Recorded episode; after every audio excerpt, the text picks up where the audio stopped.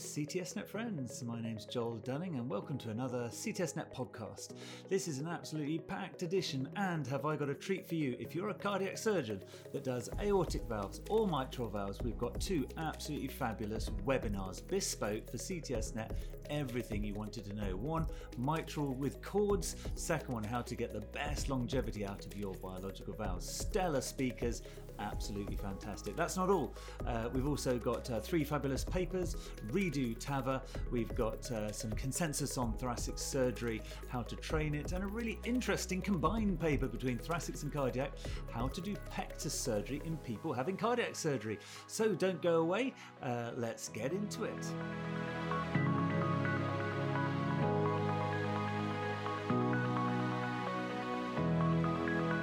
So we've picked three fantastic papers for you to look at on our JANS section this week. Look out for it in your email inboxes or go look at our website. So the first one we've got for you is a really interesting paper by Raj Makar. Um, he's the Associate Director of Interventional Technologies at the Smith Heart Institute, Cedars-Sinai. And, uh, and he did this presentation at the late-breaking clinical trials presentation of EuroPCR. Um, it was an analysis of the absolutely amazing, fantastic and huge uh, S T S and A C C Transcatheter valve registry. There are three hundred forty-eight thousand patients on that registry of patients having T A V R. And out of that, they uh, dug out one thousand two hundred sixteen patients who had a redo T A V R and had a look to see how they got on.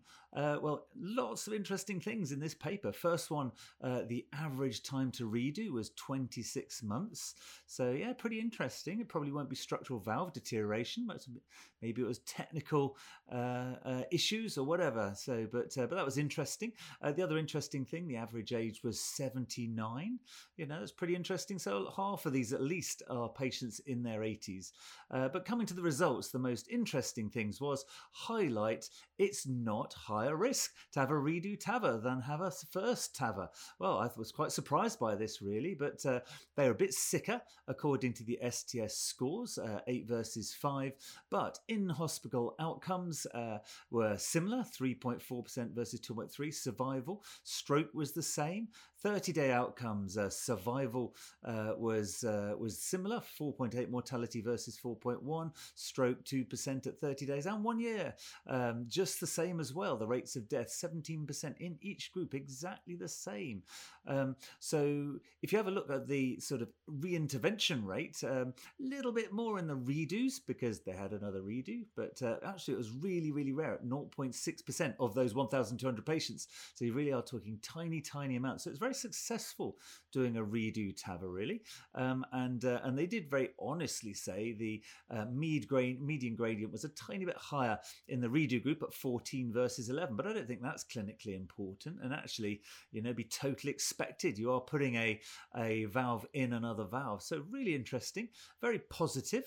Uh, and, uh, and in this world where people are getting younger and younger, uh, Uh, and we're actually planning for second uh, T A V Rs, it does provide some very good real-world reassurance that uh, redo T A V R is kind of okay. Great job. Uh, really nice paper. Go check it out. Uh, the second one for you is in thoracics. Uh, it's quite interesting, this one. It's by the fabulous René Pettersen's team. Uh, and uh, the title is Consensus on the Technical Procedures that We Could Use for Simulation-Based Training in Thoracic Surgery. So what's all this about? So uh, this This was done by uh, Timim Haidari. Timim Haidari is a fabulous guy. I was actually his PhD supervisor. He's originally from Afghanistan and he is such a hard worker. And this paper, published this month in the European Journal of uh, Cardiothoracic Surgery, uh, is part of his PhD thesis, and he did four great papers. And in this one, he'd asked a wide range of leaders in thoracic surgery, what should they go out and get simulation software for, basically. Um, and uh, and the top five were, and probably not too surprising, first one was VATS lobectomy, then VATS segmentectomy. Interestingly, what came third was VATS mediastinal lymph node dissection, because, you know, to me, that's part of a lobectomy. But actually, a lot of the simulation programs do not do the lymph nodes. And uh, and I like the phrase that uh, thoracic surgery is a lymphadenectomy with a lobectomy banged on at the end. I actually think it's more important than lobectomy to get technically right. So it's interesting that actually uh, a lot of simulation navigation software does not include it. And that came third. Uh, fourth came doing some bronchoscopy by simulation. And fourth and fifth were robotic port placement and then docking. Now, what else has this fabulous group done with this data? Well, they've gone to a simulation software company. They've created a brilliant simulator, and then they got a load of junior, middle grade, and senior people to do five different lobectomies. This simulator does every single lobe: left, upper, left, lower, right, upper, middle, and lower. So, so they each did three lobes, uh, and then they looked at the metrics. And they looked at how they could best create a scoring system to see if they could tell between the beginners, the intermediate, and, and the seniors. And they actually had some computer-based metrics uh, and some surgeon expert watching the video metrics and then some hybrids. And actually, this is the future. You know, this is the future of thoracic surgery for sure. Every single one of your operations being metriced so that you can learn how to be a better surgeon. And actually, I think this could be uh, the future in the medium term for all surgery, cardiac, thoracic, congenital, pediatric, everything. Have a video camera above your head, uh, automated A I uh, assessment of your operation. Not to blame, not to point fingers, but to get in so early that if you're not quite hitting the scores that other people are, go watch their videos, go get a mentor. Uh, so René is one of the leaders in the world of this with his group. So well done to Timim Haidari, uh, to Lars Conger, to, to all the people in, in Copenhagen, and check out that paper. Well done. The third paper we've got for you is, uh, I just love this because it is for both of you, for cardiac surgeons and thoracic surgeons. So, and for pediatric surgeons, now you come to think of it. Um, so this is a brilliant, uh, brilliant publication by Dawn Jaroszewski uh, in the Mayo Clinic at Florida and her team. And it is pectus excavatum in patients who are also having cardiac surgery or have also had cardiac surgery. So it's a meta-analysis of the world literature. And funnily enough, uh, on our U K thoracic surgeon WhatsApp group, uh, we were asking this exact question. Somebody said, what do you think? Somebody's having a heart op and they've got a, a, a Haller index of five. What am I going to do? Well, I just got to send this paper over to them because Dawn has answered everything. So it's really, really good meta-analysis. Um, first of all, it lays out out the evidence for pectus surgery, which is really good, and the superiority of Nuss in most situations. And then it goes through two situations. I hadn't really considered this as well. Um, the first situation is people who have in the past have cardiac surgery and then need something done to their chest. And the second group is doing it at the same time. So in that group, um, people who have had in the past some cardiac surgery, so perhaps pediatric surgery, congenital surgery, uh, Marfan's, remember, you know, very high incidence of pectus. Um, they did a meta-analysis, and uh, and they also used the Chest Wall International Group, the world's experts on pectus surgery, pediatric uh, surgeons, uh, thoracic surgeons, all together, and they found seventy-five cases of patients just like this in fourteen centres. Uh, the median age was only nine and a half years old, very young, uh, and it was an average six years after heart surgery, so mainly pediatric cases. Now, the really shocking thing was that five patients Patients needed uh, emergency surgery to fix a hole in the heart. That's five out of seventy-five. So, you know, that's seven percent of these operations, and two needed a bypass machine. So the conclusion of Dawn Jaroszewski, if you've had previous heart surgery and you're trying to put a Nuss bar in or even doing a Ravitch, um, is do a stenotomy, treat it like a redo, and then undermine both sternal edges and make sure you've got space between the sternum and the heart. Don't just try and use a thoracoscope and see if you can burrow your way uh, between the back of the sternum and the heart, because you will succeed in over ninety percent of the time, but in about seven percent of the time it's going to get sticky. Uh, and that was really interesting because I actually hadn't considered how dangerous it might be. I probably would have had a go uh, if it hadn't been for this paper. Then the second group they considered uh, was people having pectus surgery at the same time as cardiac surgery, and they had some really interesting considerations that I hadn't thought about.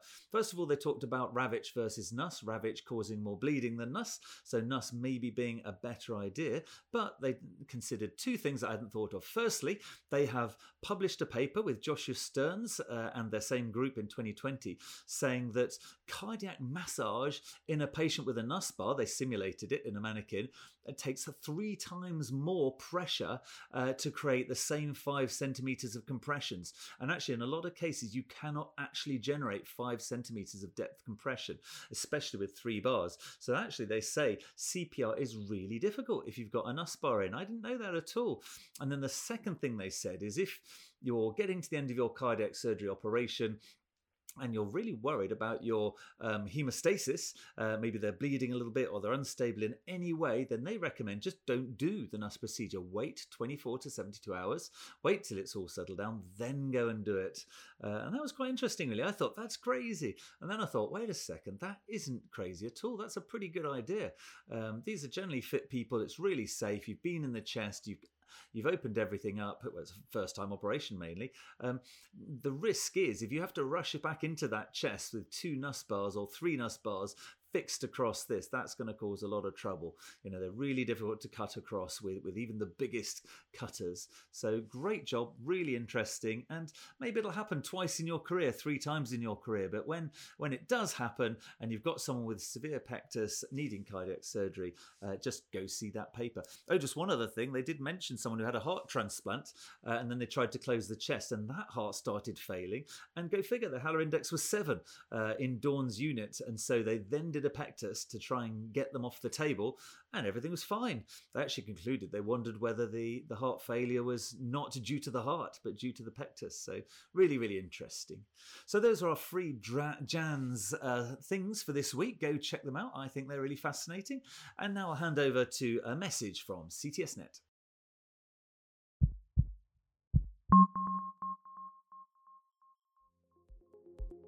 Submissions are now open for C T S Net's annual Innovation Video Competition.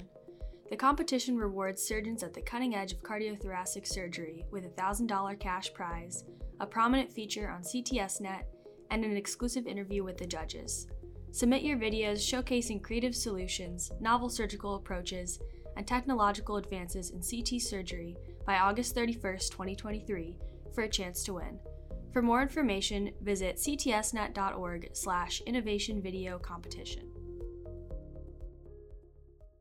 Well, we have some absolutely banger videos for you uh, this week. So as I said at the start, if you're a cardiac surgeon, if you're interested in aortic valves, if you're interested in mitral valves, you've got two beauty webinars uh, coming up. But first, I'll just mention the third submission we've got on the C T S Net on the front page uh, this week. Uh, it's a really sweet little nice video. Uh, it's by Rachel uh, Wiley, University of California, San Francisco. She's a medical student. She's a medical student to Jeffrey Velotta from Kaiser Permanente. And she's done an absolutely lovely job of uh, of just uh, doing a good video, three and a half minutes, nice and quick, very to the point, of someone having V A T S resection of a posterior mediastinal cyst. So to a lot of us, this would be fairly routine, but she makes it sound so interesting. She names all the anatomy perfectly. She labels it up. She tells the importance of getting it off the esophagus, off the lung, all the structures, and uh, just bursting with enthusiasm.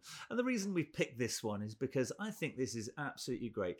I love getting medical students to edit up my videos. They learn so much by watching it back, meticulously cutting it down, looking up the anatomy.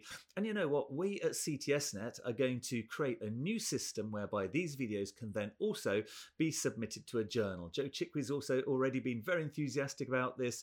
The European Journal has been enthusiastic, and we're going to approach the J T C V S. So hopefully this is going to be a great way for your medical students to get really good exposure to good learning, a nice post on C T S Net, and maybe their first or second publication. So well done, Rachel Wiley, uh, and well done, Jeffrey Velotta, for, for encouraging her to submit a video to C T S Net. So now moving on to the two absolutely fabulous one-hour webinars that we've got for you this week. The first one is hosted by Steve Bolling, who needs absolutely no introduction, from the University of Michigan. Um, he's the compere, and he's brought in Joe Chikwe, uh, editor-in-chief of the A T S, and from Cedars-Sinai, Tom Wynn, who's uh, absolutely just a fantastic surgeon, University of California, and he brought along Teresa Watt from his own uh, institution, and Neil Duggle, who's an imaging uh, cardiologist. So a really interesting group.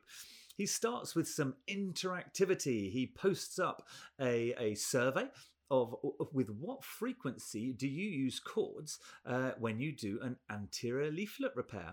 And what frequency do you use cords with a posterior leaflet repair? He then starts an interesting discussion with Tom Wynn, where his answer is always and always to both those questions, uh, and Joe Chikwe, which is not always, uh, and uh, and then a really good interactive session and beautiful videos, uh, good interesting uh, insights from the imaging as well. And you know, I even learnt a lot from this, and I'm sure we all will too. So uh, really good job, fantastic, one hour. So sit back, put it on your television, and watch it from start to finish. The second uh, really fantastic one-hour webinar we've got for you uh, is an Edwards Sciences webinar uh, all about advances in tissue valve technology and why it matters. And uh, and there's nobody better uh, they got than Joe Bavaria, ex-president of the S T S, superhero of the aortic valve and all aortic surgery. Um, he takes us through this with Michael Borger, uh, the director of the Leipzig Heart Center, uh, and Thomas Beaver.